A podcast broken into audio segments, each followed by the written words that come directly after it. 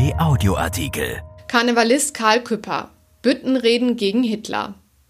Auch die Karnevalisten biederten sich den Nazis an, bis auf Karl Küpper. Der Kölner Antifaschist wurde nicht nur vor und im Krieg geächtet, sondern auch danach. Gewürdigt wurde er jahrzehntelang nicht und 2019 kam es zum Eklat. Von Tobias Jochheim.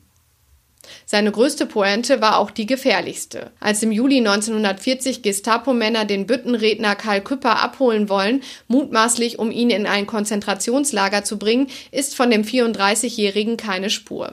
Auf den Tipp eines einflussreichen Bekannten hin war der lautstarke Regimegegner früh morgens nach Mörs gefahren, um sich dort freiwillig zur Wehrmacht zu melden. Küpper ist ein Ausnahmetalent in der Bütt. Schon 1932, der Kölner Rosenmontagszug ist wiederholt wegen der Weltwirtschaftskrise ausgefallen, macht der gelernte Buchdrucker und Schriftsetzer den Karneval zum Hauptberuf. Während am 4. Januar 1933 in einer Bankiersvilla in Köln-Lindenthal die Geburtsstunde des Dritten Reichs schlägt, Ex-Reichskanzler von Papen konspiriert mit Hitler, Himmler und Hess, grübelt Küpper nur acht Kilometer entfernt über seiner nächsten Rede. Gegen das NS-Regime begehren die liberalen Kölner in der Summe ebenso wenig auf wie die meisten anderen. Der angeblich so erbitterte Widerstand der Karnevalisten wurde erst in den vergangenen Jahren als frommer Selbstbetrug enttarnt. Namentlich bei der sogenannten Narrenrevolte von 1935 ging es vor allem um Eitelkeiten und Geschäftsinteressen. Der Historiker Fritz Bilz schreibt, Formale Unabhängigkeit wurde erkauft durch die inhaltliche freiwillige Gleichschaltung. Antisemitismus und Propaganda werden auch im Karneval schnell allgegenwärtig. In der Bütt witzelt etwa Jean Schlösser über die Reichspogromnacht, man habe Juden, Zitat, mit dem Vorschlaghammer die Fenster geputzt. Die Nazis helfen beim Wagenbau und stellen Musikkapellen. Die Organisation Kraft durch Freude bringt Züge und Sitzungen ideologisch vollends auf Linie. Küpper verwehrt sich dem und seine Popularität schützt ihn. Als Verdötschte steigt er auf zu einer Art Popstar des Karnevals, absolviert bis zu drei Auftritte pro Abend. Er fährt den edlen Opel Olympia und wirft, wie sich seine Frau erinnert, sein Parteiabzeichen aus dem Fenster. Doch nicht nur das Private ist bei ihm politisch. Bei jedem Auftritt verulgt er den Hitlergruß. Er springt auf den Rand der Bütt, hebt den rechten Arm und fragt dabei entweder, er set am Rähne, regnet es, oder verkündet, Suhu litt bei uns der Dreck im Keller. So hoch liegt bei uns der Dreck im Keller. Dazu kritisiert er Eitelkeit und Korruption von NS-Bonzen und veralbert die Propaganda. 1937 schwört er ironisch, er selbst habe dem als angeblicher Reichstagsbrandhaupttäter exekutierten Marinus van der Lubbe, Zitat, die Streichhölzer geliehen. Die wiederholten körperlichen Angriffe durch Nazischergen macht er öffentlich. Nach einer, wie er sie nennt, Krakelkopfentzündung etwa habe er fünf Zähne verloren. Damit auch die letzten seiner Zuhörer von den Repressalien erfahren, flechtet er sie auch direkt in seine Texte ein. Aus dem ohnehin mutigen Gedicht Er stand ein Baum am Waldesrand und war organisiert, er war im NS-Baumverband, damit ihm nichts passiert, wurde es stand kein Baum am Waldesrand, er war nicht organisiert. Er war nicht im NS-Baumverband, damit mir nichts passiert. Dass er 1938 zum besten Karnevalisten Deutschlands gewählt wird, wird in der gleichgeschalteten Presse praktisch totgeschwiegen. Neben Prügel, Verwarnungen und mindestens einer kurzen Haftstrafe zur Einschüchterung wird Küpper im August 1939 mit lebenslangem Redeverbot bestraft, wegen Verstößen gegen das sogenannte Heimtücke-Gesetz, das jede Kritik an NS-Größen und Organisationen unter Strafe stellt. Küpper missachtet es und tritt bei geheimen Sitzungen weiter auf, bis er im Juli 1940 die lebensrettende Warnung erhält. Dem KZ knapp entkommen, wird er vier Jahre lang zur Unterhaltung seiner Kameraden eingesetzt. Danach soll er auch die Moral der Zivilbevölkerung stärken. Das Redeverbot fürs Zivilleben wird annulliert. Küpper selbst als, Zitat, völlig untauglich zum Dienst in der Wehrmacht entlassen.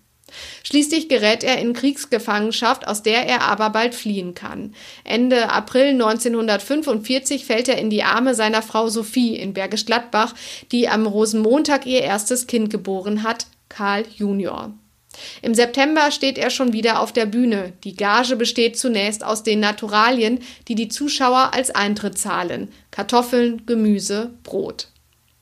Doch sein Lebensthema lässt ihn nicht los. Bereits 1947 kritisiert Küpper die allzu schnelle und folgenlose Entnazifizierung. Er wisse von Menschen, die nur allzu gern als sogenannte Belastete eingestuft werden wollten, erzählt er in der Bütt, da diese mehrheitlich zurück in ihren alten Machtpositionen seien.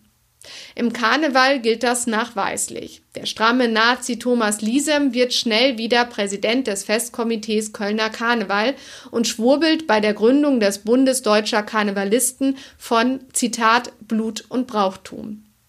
Küpper erklärt er zur unerwünschten Person. Die Bundespolitik jedoch hat nicht Liesem auf dem Kika, sondern Küpper.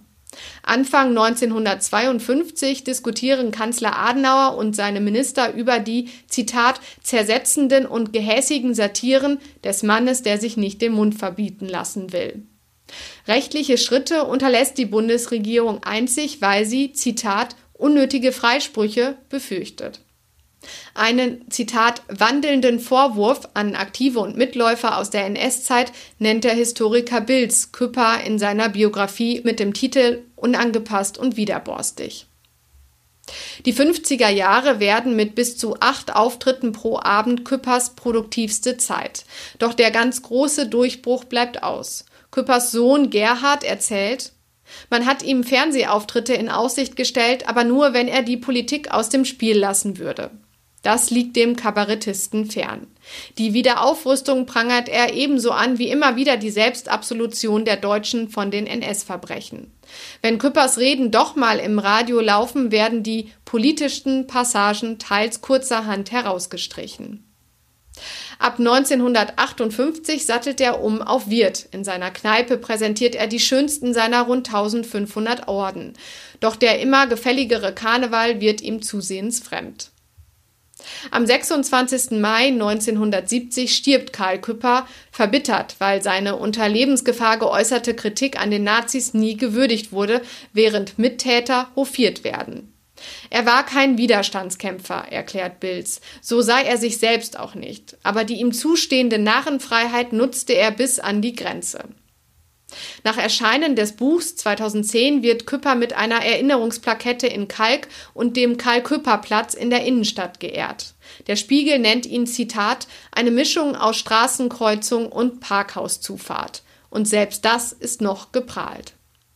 2019 dann fordert ausgerechnet die AfD ein Karl-Küpper-Denkmal sowie einen ebenfalls nach ihm benannten Preis für die beste politische Rede. Die Begründung, angeblich lebten wir einmal mehr in einer Zeit, Zitat, in der politisch Andersdenkende zunehmend ausgegrenzt werden und der politische Diskurs scheinbar nur noch eine Meinung kennt. Küppers Sohn Gerhard nennt das empörend und hinterhältig. Sein Vater habe die Nazis, Zitat, bis aufs Messer bekämpft. Die Scheinheiligkeit der, Zitat, Faschistoiden, AfD, sei, Zitat, abartig. Der Antrag ein, Zitat, Schlag ins Gesicht meines Vaters. Zu Küppers 50. Geburtstag nun tut sich manches. Die Kölner Karnevalisten vergeben einen mit 10.000 Euro dotierten Karl-Küpper-Preis für Zivilcourage. Der schäbige Platz wird umgestaltet, sein Leben verfilmt. Und in Geschichtsbüchern lernen Schüler bald anhand seines Beispiels, dass Widerstand zwar gefährlich, aber nicht unmöglich war. Erschienen in der Rheinischen Post am 26. Mai 2020 und bei RP Online. RP Audioartikel. Ein Angebot von RP Plus.